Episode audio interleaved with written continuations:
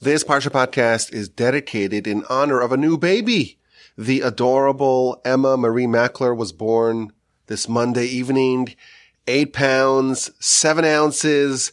What a wonderful and joyous blessing. May she grow up to be a beacon of light to her family, community, and to the entire nation.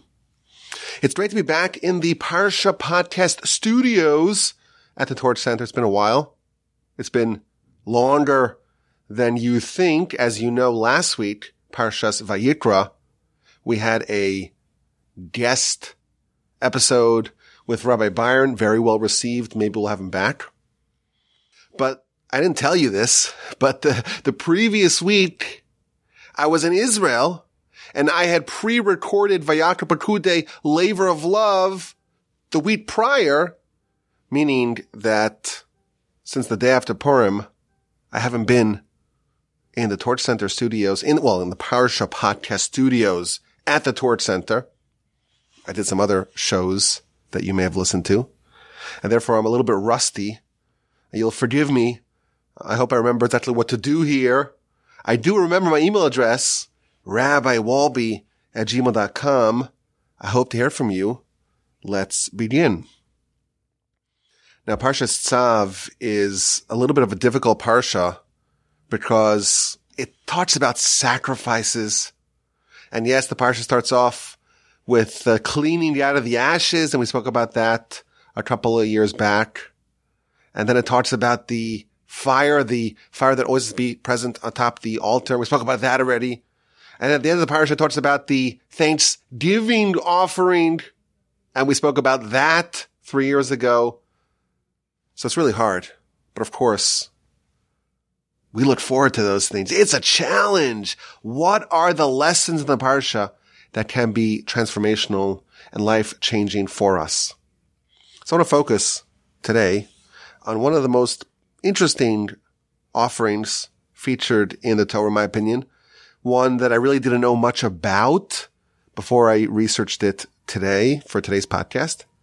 And that is the Minchas Chinuch, the inauguration offering, also known as the Chavitim offering, also known as the Minchas Kohen HaMashiach. And this is featured in chapter 6, verse 12 through 16.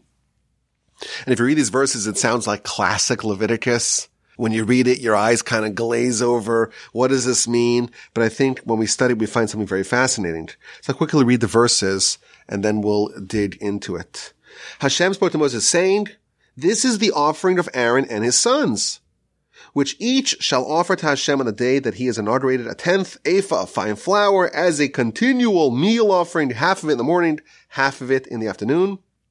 It should be made in a pan with oil. Scalded shall you bring it, a repeatedly baked meal offering, broken into pieces. You shall offer it as a satisfying aroma to Hashem. The Kohen from among his sons who is anointed in his place shall perform it. It is an eternal decree for Hashem. It should be caused to go up and smoke in its entirety.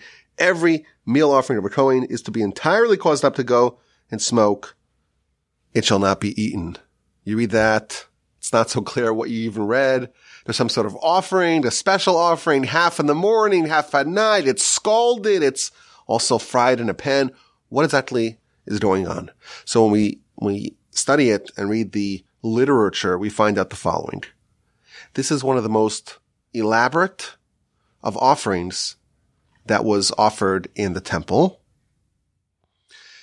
The Kohen would be the only person who was able to offer this, both an ordinary Kohen and a Kohen Gadol.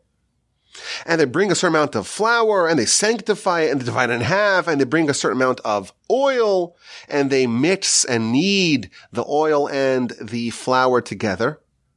And then they blanch it. They scald it with hot water and then they divide it up into six loaves for each half of an isaron and then you bake it a little bit, and then you fry it. So if you're following, we have scalded, baked, and fried, and we have two halves of an isaron, each one of them kneaded into six loaves.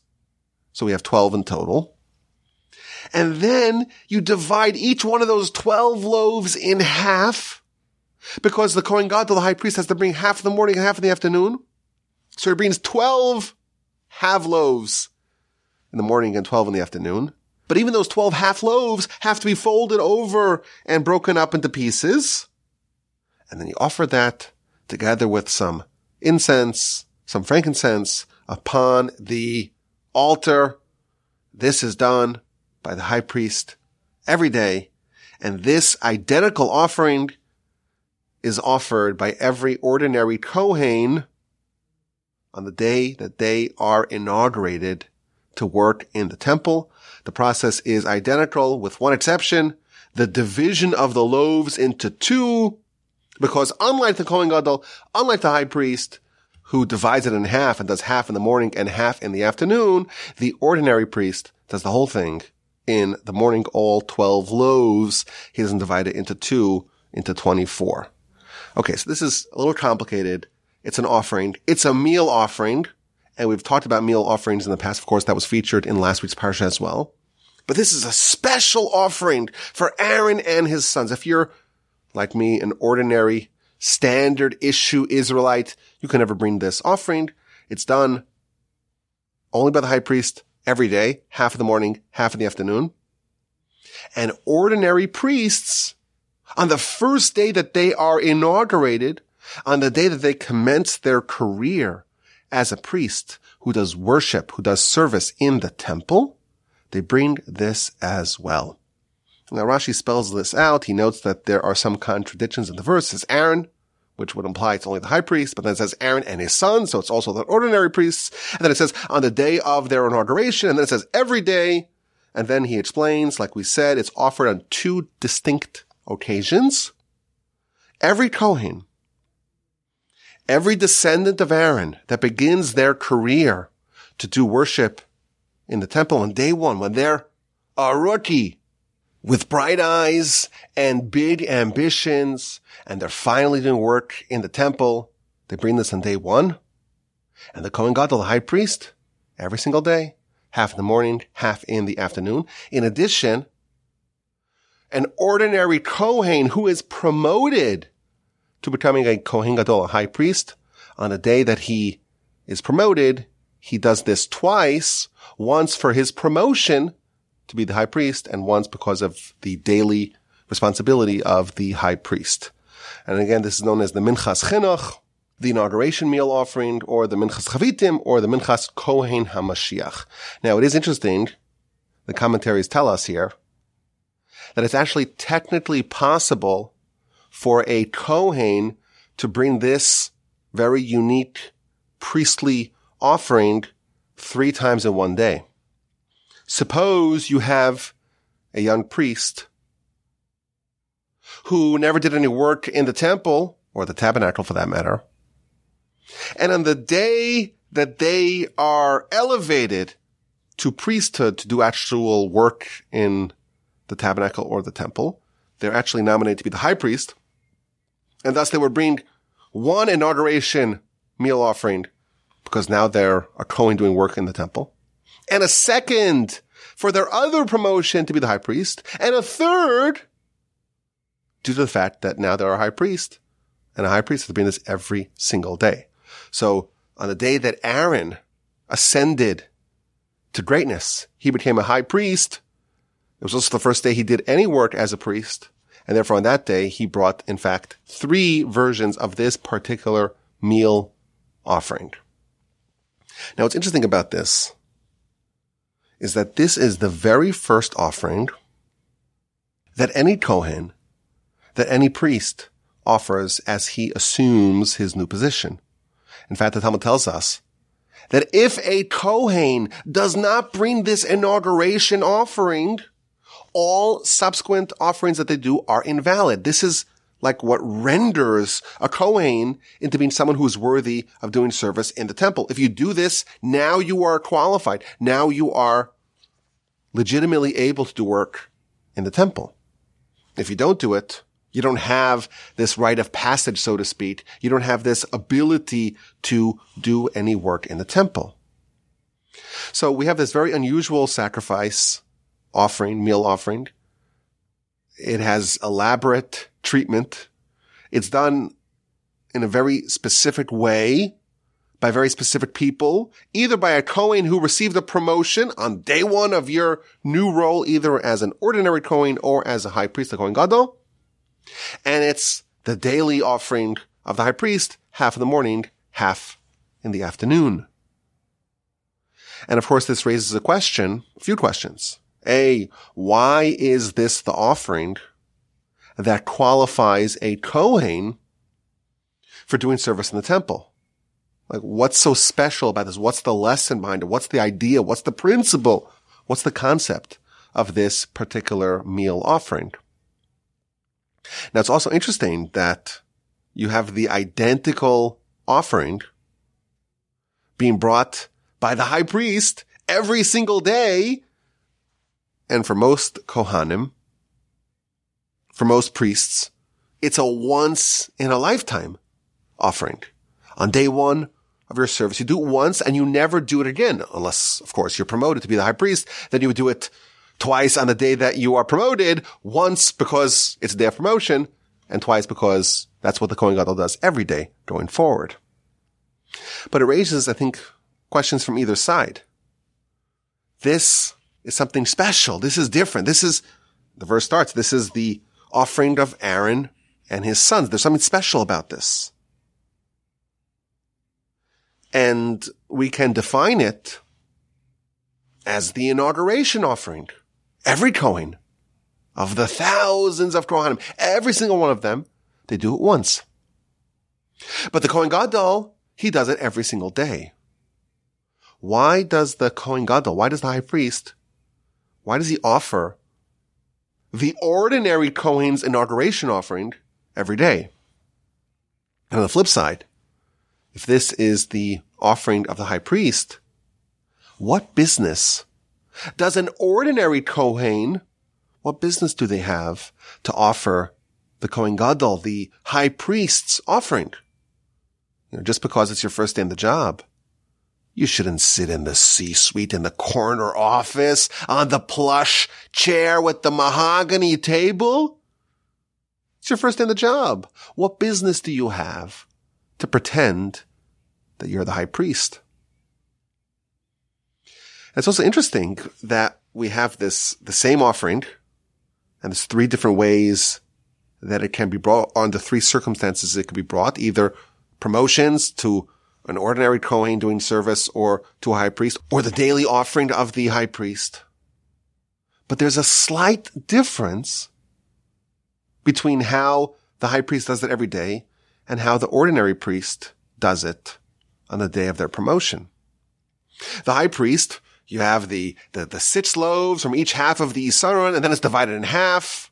So you have 12, and then it's, each one of them is divided to two, so it's 24 and half of it's done in the morning, half in the afternoon. But only the high priest does it in stages. Why is there this difference of, of all the differences? You know, they're, they're, they're so similar. The amount of flour and the amount of oil and the unique system of, of scalding it and then baking it and then frying it and then burning it. But the only difference is that the high priest does it in stages, half in the morning, half in the afternoon. But the ordinary priest does it all in the morning. If it's identical, well, it should be completely identical.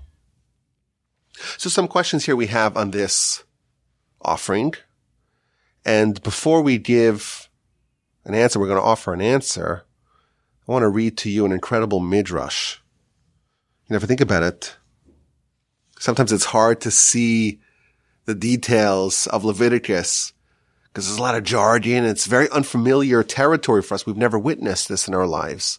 The whole notion of a sacrifice, of course, is one that we have a hard time really understanding what exactly it is and why there's such an emphasis on sacrifices in the Torah.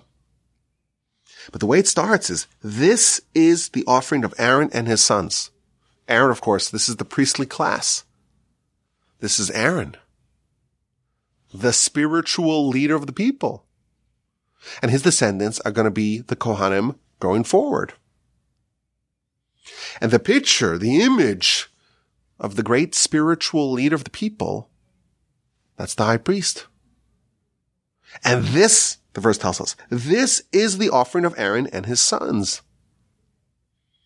And the Midrash tells us that there's some very direct language. Ze korban Aharon uvanav. This, this is it. You want to know what Aaron and his sons, what they're all about? This is the sacrifice that embodies and personifies who they are, what they stand for, and what stature and standing they have amongst our people. And the Midrash furnishes an incredible, amazing, and instructive story to explain what, what does it mean? This is the sacrifice, the offering of Aaron. And it tells the remarkable story featured many places in our literature. It tells that there was a Roman noblewoman who came to the great rabbi, Rabbi Yossi Bar Chalafta, and she asked him a very basic question, but it was a trap. It was a trap. How many days did it take God to create the world? So of course, it's an easy answer. It's a layup. Six days. The verse tells us, for in six days, God created the heavens and the earth. But that was just a setup. And she says, well, okay, it's been a while. What is God up to since? What's he doing ever since? And that's a very tough question. And that's what the Roman noblewoman posed to the great sage. And he responded, well, God is making matches. This woman to this man, this daughter to this person, this money to that person. God is arranging the world, coordinating, orchestrating the matters and the affairs of humanity. That's what God is doing since those first six days of Genesis. And the woman, the noblewoman is not impressed. Uh, what do you need God for that? I could do that myself. I have lots of male servants and lots of female servants. I too can play matchmaker. Matchmaker. Find me a match. I don't know the song exactly. I never watched the movie. Find me a match. Find me a catch. Uh, probably should have done my research beforehand. I know there is a song like that. I can play matchmaker, says the Roman noblewoman. No big deal. Who needs God for that? And the rabbi responds, well, you think it's easy. God says it's hard. It's as hard as splitting the sea. Of course, all that's easy for God, but it circumvents the rules of nature, just as the splitting of the sea did. She was not impressed. And she lined up a thousand male servants and a thousand female servants. And she made long rows of them. And she just played matchmaker. You are now together. You are a match. You and you and you and you. She walked down the lines and she just paired up all of her thousand male servants with her thousand female servants. I could play God. I could be a matchmaker too. The next morning, she discovered what happened. The results, shall we say, were not pretty. And the Midrash tells us that one of them came and his head was bashed in. They got into an argument and she took some lamp or something like that and, and hit his head and he's bleeding and he's disoriented. And the next one is, comes and his eyes been gouged out. And the third one, his arms are broken. And the fourth one, his leg is broken. And they're all saying, I don't want her. I don't want him. I don't want her. It was a total disaster. So what'd she do? She went back to the rabbi and she says, okay, you've convinced me. If it's in fact hard, as hard as the splitting of the sea, this is the handiwork of God. Now, parenthetically, I'll tell you a couple years ago, 10 years ago, I had the great privilege of spending a Shabbos in Long Island. And this was the week, the Shabbos before my sister got married. And they have a traditional festive get together. The uh, groom's family, and they're kind of preparing him. It's kind of like the kosher version of a bachelor party, I guess. It's called an ufruf. I don't know what that means. But anyhow, it's a lovely Shabbos get together and, uh, the bride and the groom are, are separated. So the bride is still in her, in her home and the groom is, is in his, with his family, but they invited us as well, even though it was, you know, I came from the bride's side. They invited us as well to join the Shabbos. And uh, they asked me to speak. And I quoted this midrash.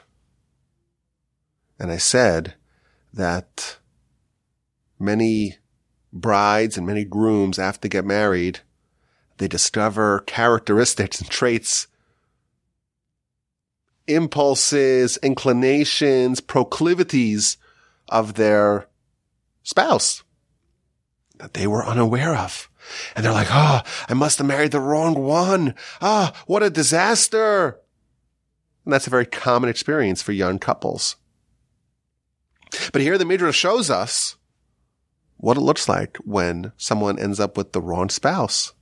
The next morning, one guy has his head bashed in and one guy's missing an arm and the other one's missing a leg and there's an eye that's been gouged out and they're all so convinced that this is a mistake. I am not interested in him. I am not interested in her. So I said to the audience, I said, look at our handsome groom. Look at him. I said, stand up, turn around. Is he healthy? Is he put together? Are all the organs, all the limbs, are they in place? Everything is a nice, fine, working order. If, God forbid, this is the wrong spouse for them, we'll know very, very, very soon.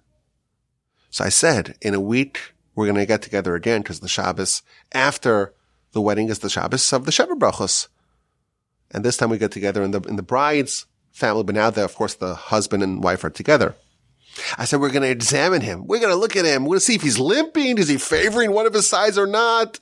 And if he's fully healthy and everything's in fine working order, then we know he married the right one. That's what our sages are telling us.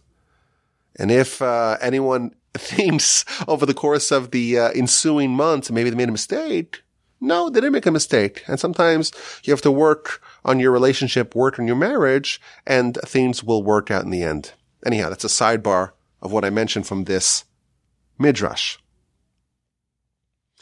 Now, what does this have to do with Aaron and Aaron's sons and the inauguration meal offering and the daily offering, half in the morning, half in the afternoon of the high priest? Continues the midrash. This is what God does. He makes matches. And he made a match for Aaron and his sons. He found a match for them. And he said, this, this sacrifice, zeh, zeh, this is the sacrifice of Aaron. This is for Aaron. This is Aaron's territory. This is what renders Aaron into a priest. This is what transforms someone into a Kohen who can do service in the temple. And thus it makes sense that until a Kohen brings this sacrifice, they're not eligible to do any work because they haven't done what it takes to make them into a Kohen who can do worship and service in the temple. This is what renders someone into a Kohen capable of service on behalf of the Jewish nation. When God allocated responsibility, he gave jobs. This is the job that he gave to Aaron and his sons. But why? What's so special about this offering? Why is this the offering that most embodies the elevation of Aaron and his sons? So these are some interesting questions about this very unique and elaborate meal offering. Let us suggest some approaches. I think the secret, the key to unlock what's happening over here is the curiosity that we mentioned earlier. There's some sort of equivalence between the high priest every day and the ordinary priest on day one. You know, if you think about it, the high priest has a different system of garments than the ordinary priest has. The ordinary priest has four garments and the high priest has eight and those paths never cross. The high priest never says, Oh, today I'll just wear the four garments of the ordinary priest. And the ordinary priest never says, well, today I'll, I'll try on the eight garment just for size, you know, to see how it fits. It's not how it works. These are the garments of the high priest, and these are the garments of the ordinary priest. But somehow this sacrifice is the sacrifice of Aaron and his sons. There's something about the sacrifice where these two come together. And I think, and I want to suggest that there are lessons from both of these vantage points. There's something about an ordinary Kohen on day one. There's something about that experience that mimics, that rivals, that mirrors the high priest. And from the flip side, there is something about the high priest on every day of his tenure. It could be 50 years. It could be 80 years every single day. There's something about that that mimics an ordinary Kohen on day one. And as we shall elaborate upon, the high priest, every day of his tenure, there should be something about that experience that evokes, that reminds us of day one. And what defines the high priest, what makes him special, is that he could be 40, 50 years into doing the same thing every single day. And there's no erosion to the sense of novelty. Every day, day 14,212 it's still like day one. And there's something about the ordinary Kohen on day one. You're like a high priest for the day. I want to suggest that the superpower of a Kohen Gadol, again, the spiritual leader of the people, the superpower is the sense of novelty every single day.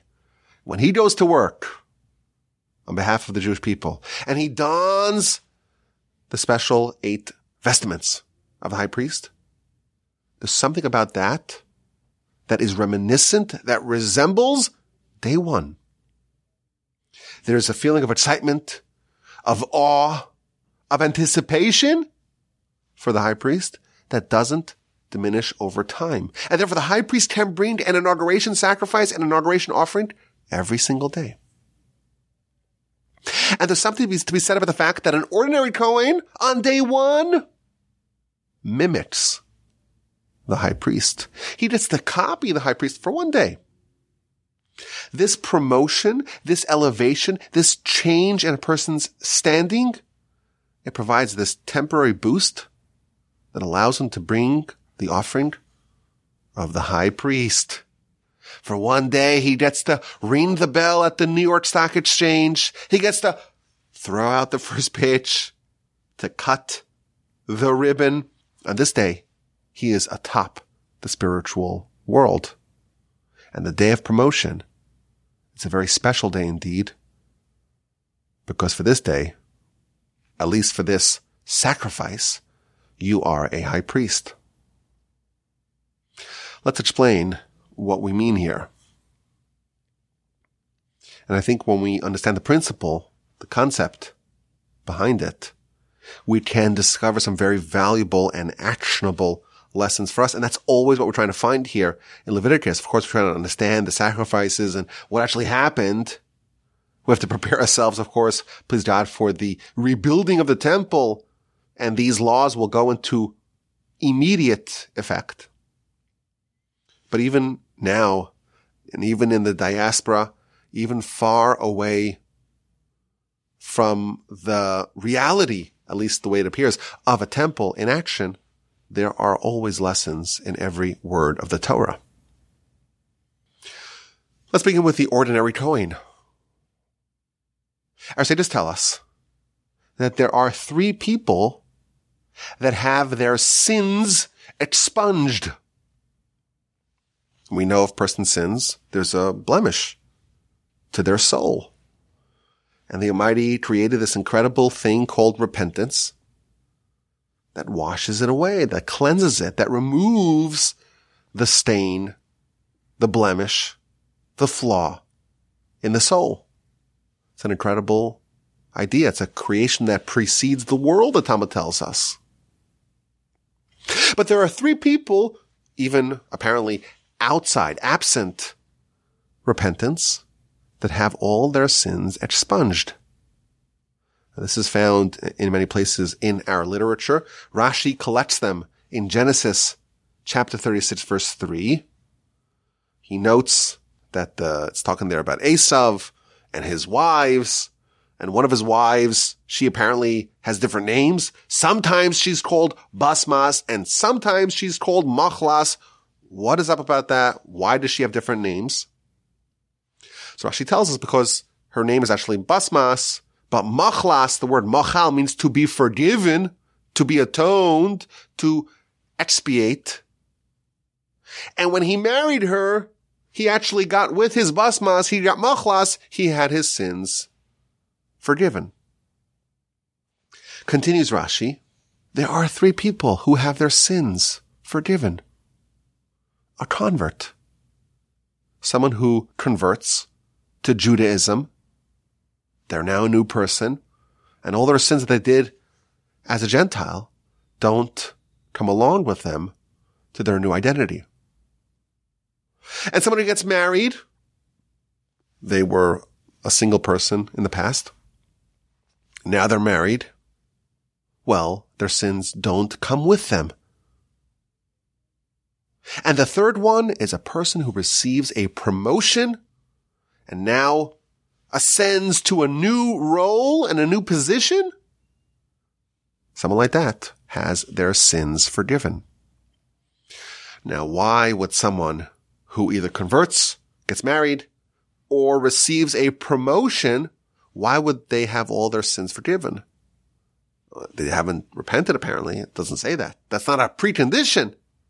This is the reason why, by the way, there is a ubiquitous custom for a bride and a groom to fast on their wedding day because there's something about this day that is reminiscent of Yom Kippur. Because just as on Yom Kippur your sins are forgiven, on your wedding day, your sins are forgiven.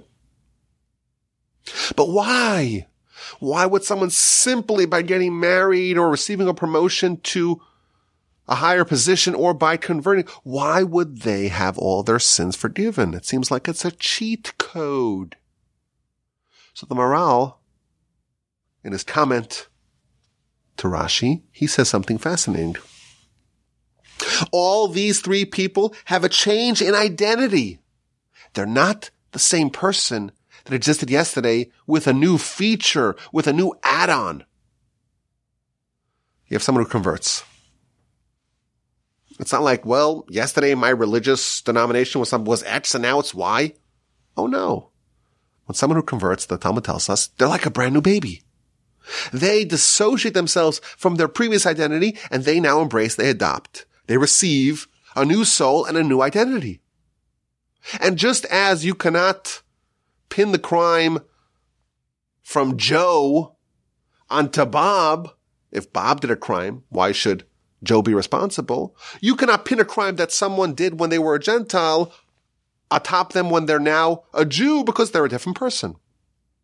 Oh, and when someone gets married, before they were married, they were only half a person. And now that they've married, they've fused together with their spouse. They're a new human. It's a new creation. And what happened before they were married? That's immaterial to this person now. It's a different person.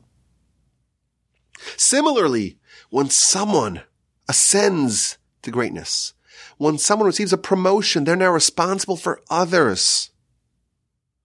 Previously, they were a single person. Now they are a communal person.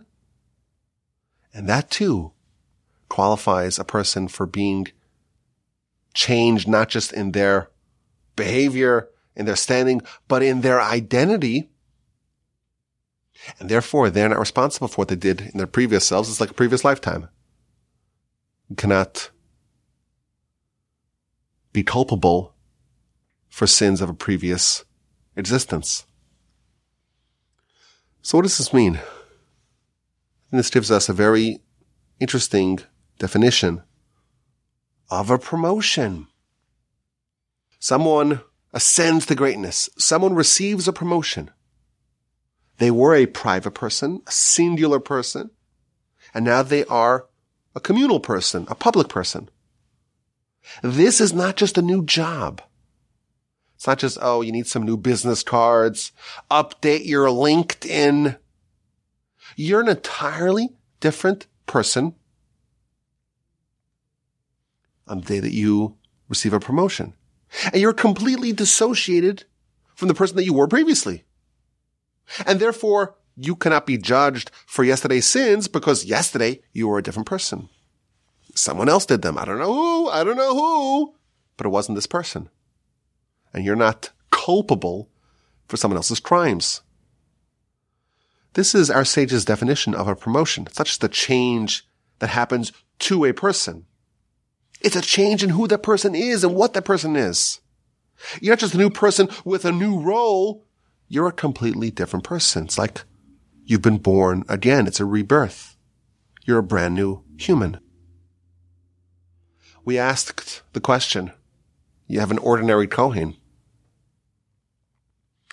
And day one of their tenure as a Kohen doing work in the temple, they, they, the first thing they do is they mimic the Kohen Gadol. They replicate the offering of the Kohen Gadol. That's the very first thing that they do. And we ask the question, well, what, what business does an ordinary Kohen have to offer the specialized offering of the high priest? Here's the answer. On day one of your promotion, you're a brand new person and you've been cleansed, refined, purged, expunged of all of your flaws that you had previously. And thus on this day, you're like a high priest. You're the absolute pinnacle, apex, apotheosis of humankind. It's appropriate for you to behave in a way fitting for someone of your standing. On the day that the Kohen first does work, first does service in the temple on behalf of others, all of his sins are cleansed. He's not the same person that he was yesterday. And this standing must be reflected in his service. You're like a Kohen Gadol. You're like a high priest. And therefore it is appropriate for you to offer a sacrifice like a high priest. I think that's one idea perhaps to understand this very unusual offering of Aaron and his sons. There's another point. You're an ordinary Kohen. You're not Aaron. You're not Ezra. You're not one of the real standouts. There are thousands, after all, of Kohanim, thousands of priests. And you may feel, you know, it's my first day at the job here and what I gotta do, I gotta do these sacrifices and slaughter these animals and process all these sacrifices and there's lots of blood and okay, I gotta follow the rules. I've been well trained. But you may feel like you're an assembly line worker. You're just going through the motions, you know, following orders, practicing protocols. After all, you, you know, you're a Kohen. Your father was a Kohen. Your grandfather was a Kohen. Your great, great, great, great, great grandfather going back was Aaron. And you're just doing what a Kohen does. And perhaps a second idea for the ordinary Kohen bringing the sacrifice, the offering of the high priest is to banish, to dispel that misconception. On day one, the quote unquote ordinary Kohen, he's told there's nothing run of the mill.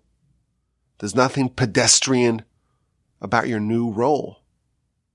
And the first thing you do, perhaps, and this is what we're speculating, the first thing you do is that you mimic a high priest. And what business does an ordinary Kohen have to, to behave to copy the high priest? This is how you start your job. To realize that your role is no less important.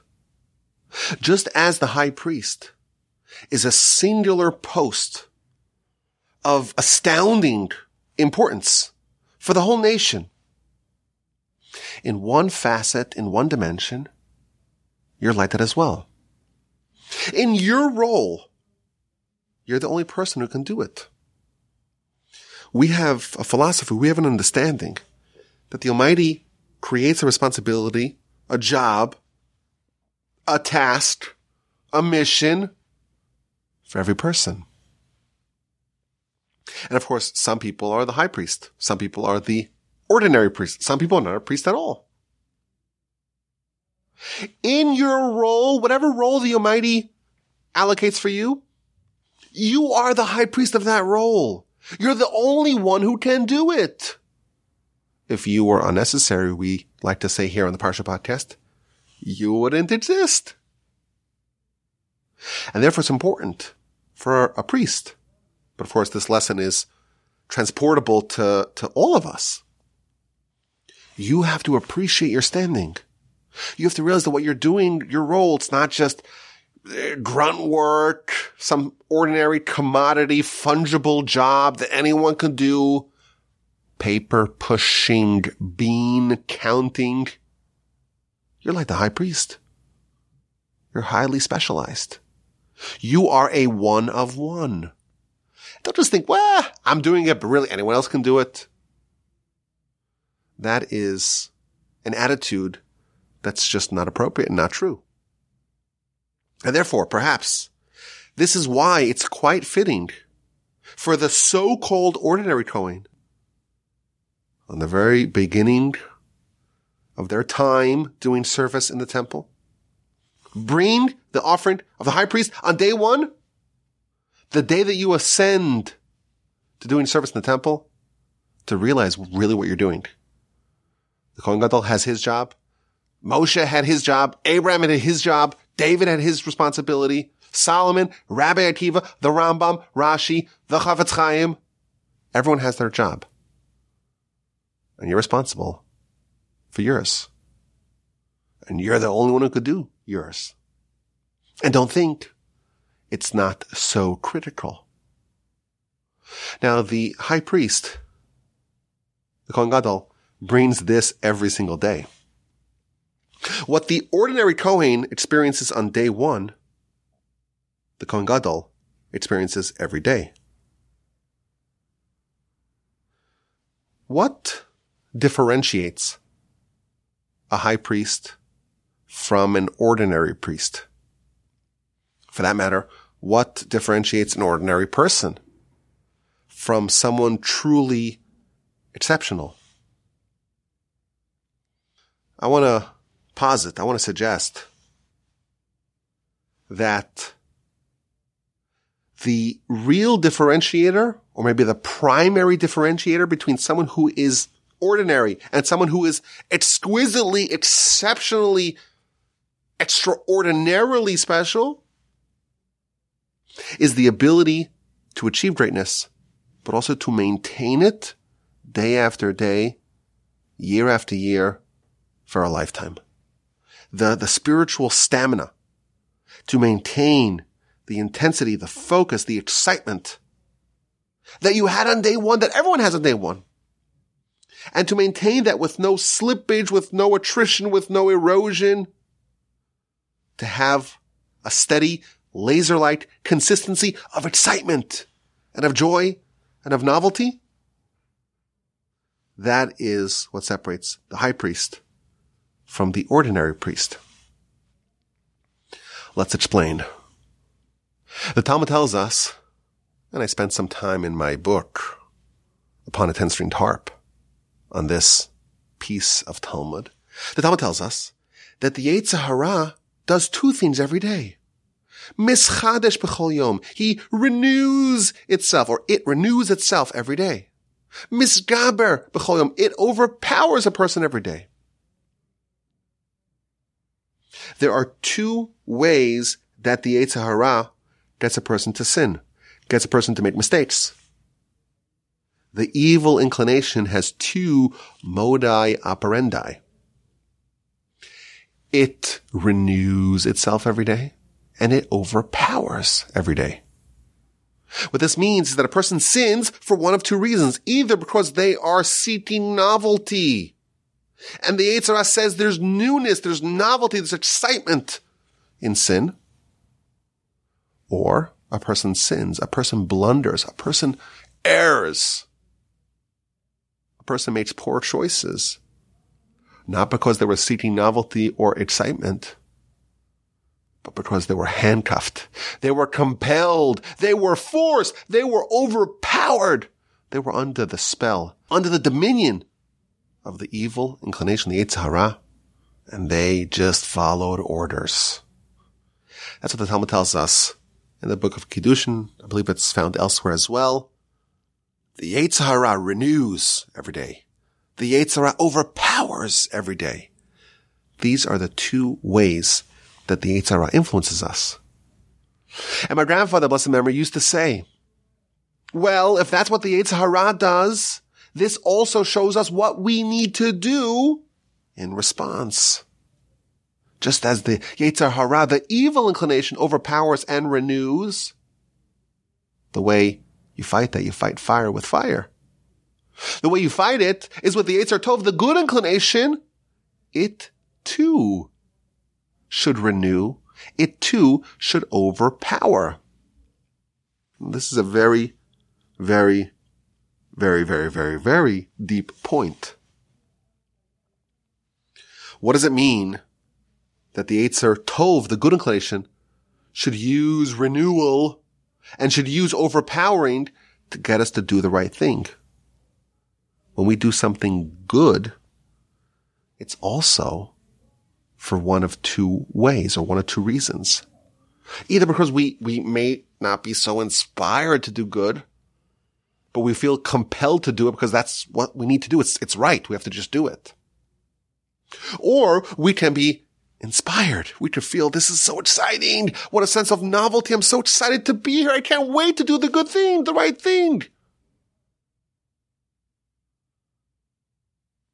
when we do something good, just as when we do something bad, we could do it begrudgingly because we're overpowered, or we could do it out of a sense of, uh, of zest and excitement because we are renewed. We have a feeling of novelty and excitement in that. Now to take this point even deeper, we all have areas of life where our hands are tied. We're overpowered. We're doing it because we're doing it. We have no choice. And we all have areas of life where we experience novelty. There's something exciting, brand new, all new. The only question really is, are these areas where we act because we're forced to act, so to speak, we're overpowered, and these areas where we act because we're excited to act, there's novelty. Are these the domain of the good or the bad inclination? Sages tell us that our focus, this is found many, many places, our focus should be that every single time we do a mitzvah, it should be as if that same day we were at Sinai and we were told for the very, very, very first time to do that mitzvah. Can you imagine what, what that would be? At Sinai, you experience miracles and incredible prophecy. And God says, I want you to wear tefillin. I want you to keep the Shabbos. I want you to study Torah. I want you to put a mezuzah on your door. People will be clamoring to fulfill it. What an unbelievable thing. You could do the will of the Almighty. And you know, if we've been fortunate enough to do mitzvahs in our life, probably the first time we did any mitzvah was very exciting. But what happens? The mitzvah leaves the domain of newness. And if we're lucky, it remains in the area of overpowering. I haven't missed wearing my tefillin. Now what? Now I'm 36 years old. What? In, uh, 23 years? And of course, day one, you're really excited. I'm going to put on my tefillin for the first time. You know, day 5,000, it's less exciting. But you put it on nonetheless. And that's a good thing. Because that means that the Yetzer Tov, the good inclination, he has you handcuffed. You're in a corner and you have to listen. That's a good thing. But the ideal is that every single day, every single mitzvah, it's like the very first time that you've done it as if today you were commanded by God to do that mitzvah. In many, many, many places, and many years ago, we did a podcast called The Novelty Principle. We spoke about all the places in the Torah where it says that.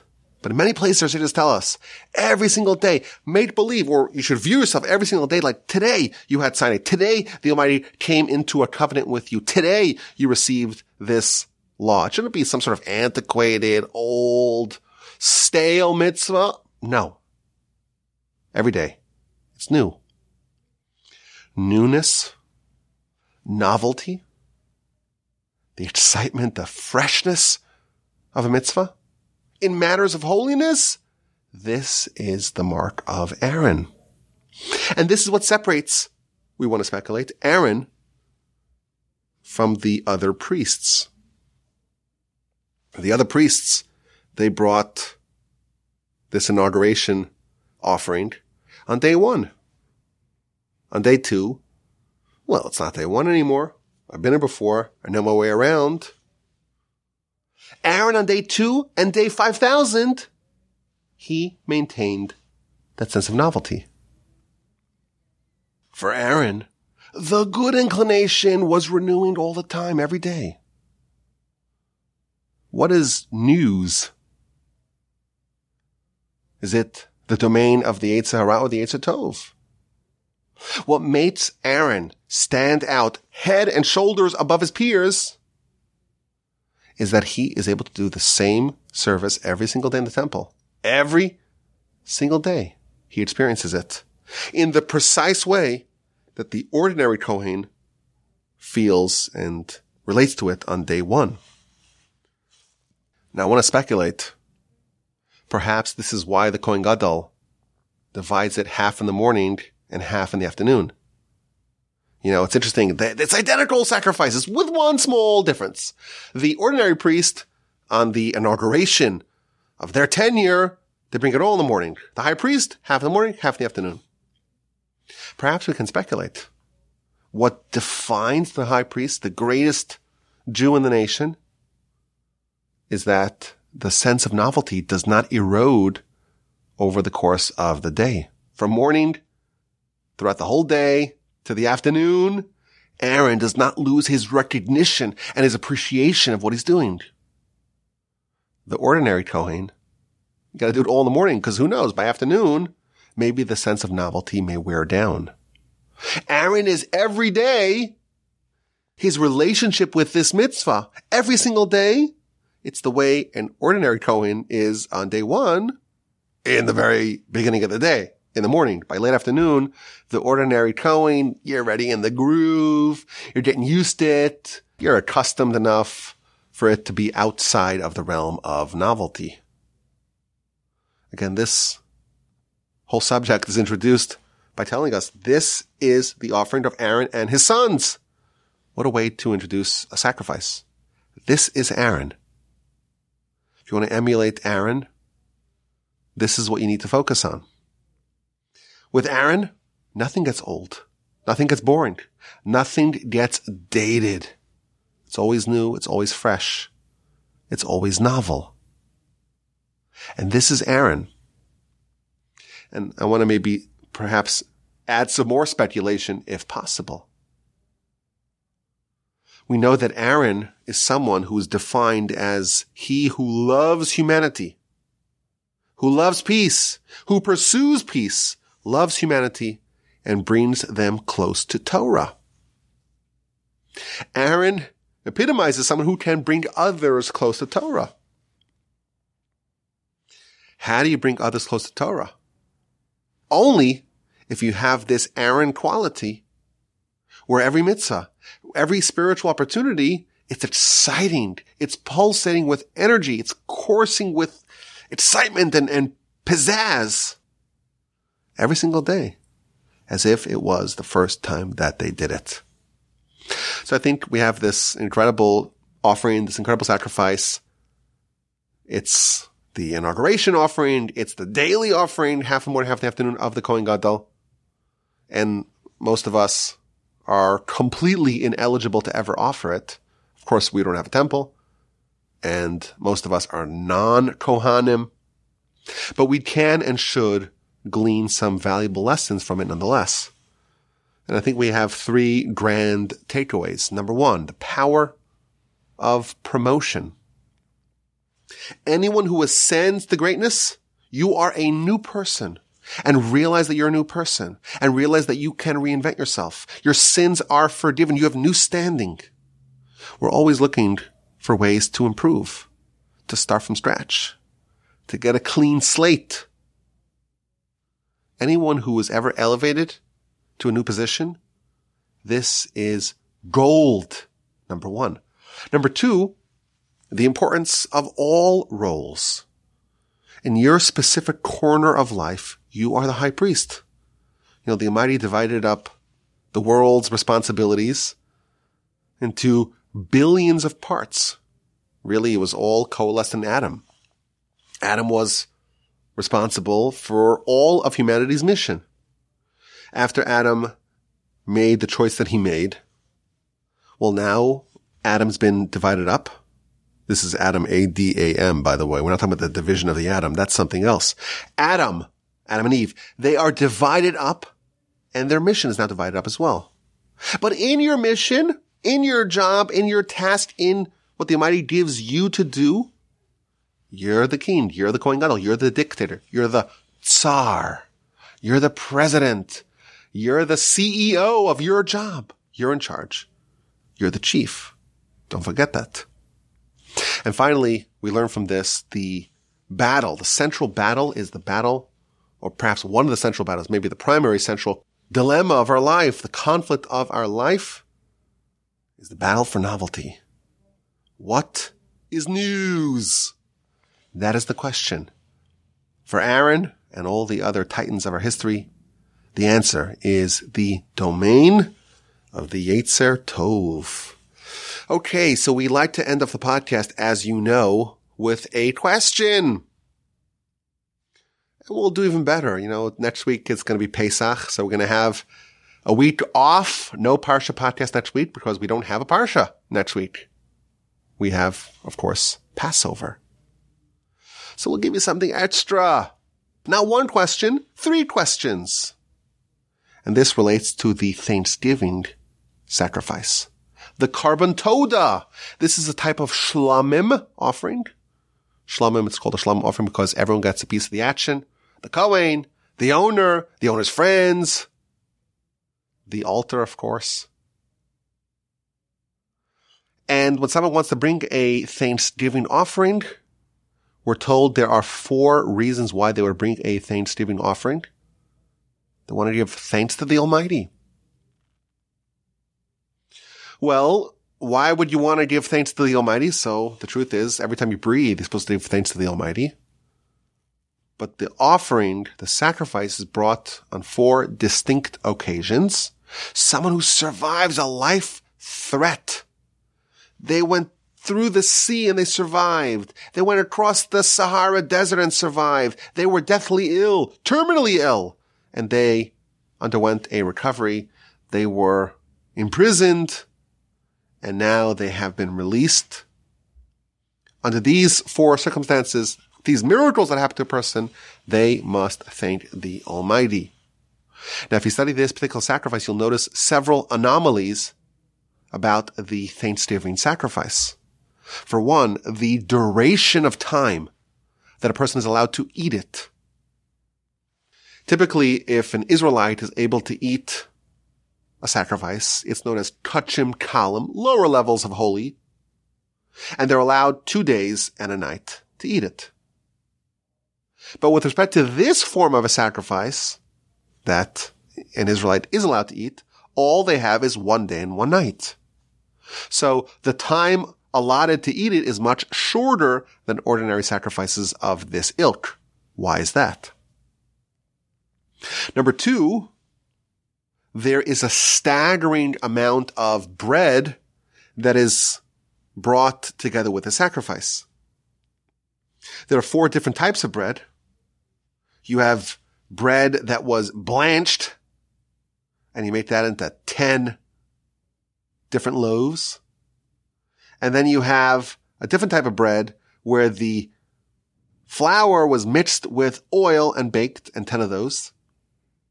And then you have a third type of bread, and that is when the oil is added afterwards, and 10 of those. And then you have 10 more loaves of bread that is chametz, that is non matzah. Those other three groups of 10, it's called bread, but it must in fact be unleavened. So a person brings a staggering amount of bread to the temple with their Thanksgiving offering. If you're counting, it's 40 loaves.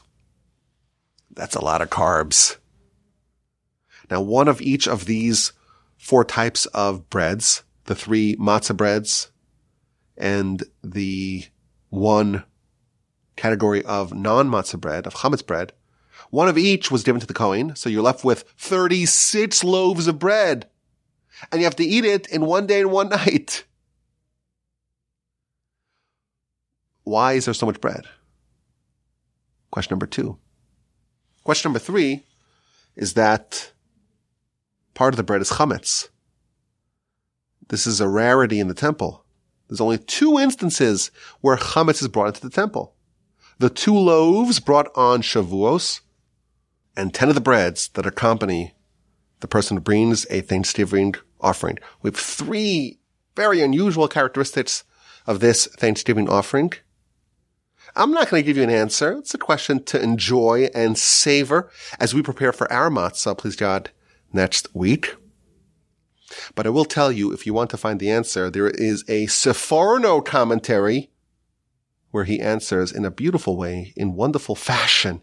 He answers all three of these questions and gives us a beautiful idea and a beautiful lesson.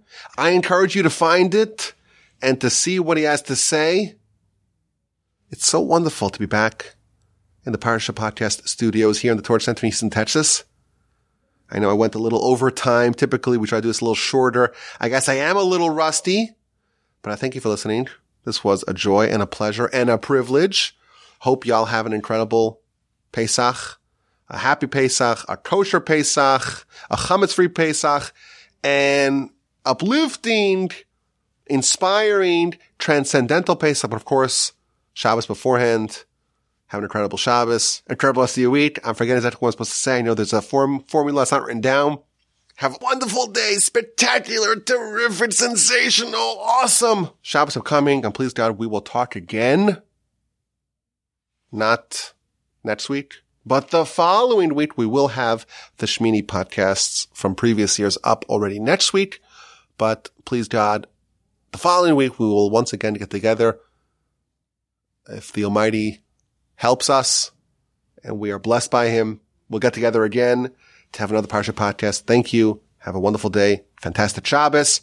Terrific Pesach. And as always, my email address is rabbiwolbe at gmail.com and I'm refreshing my inbox because I want to see an email from you. Send me an email, rabbiwolbe at gmail.com.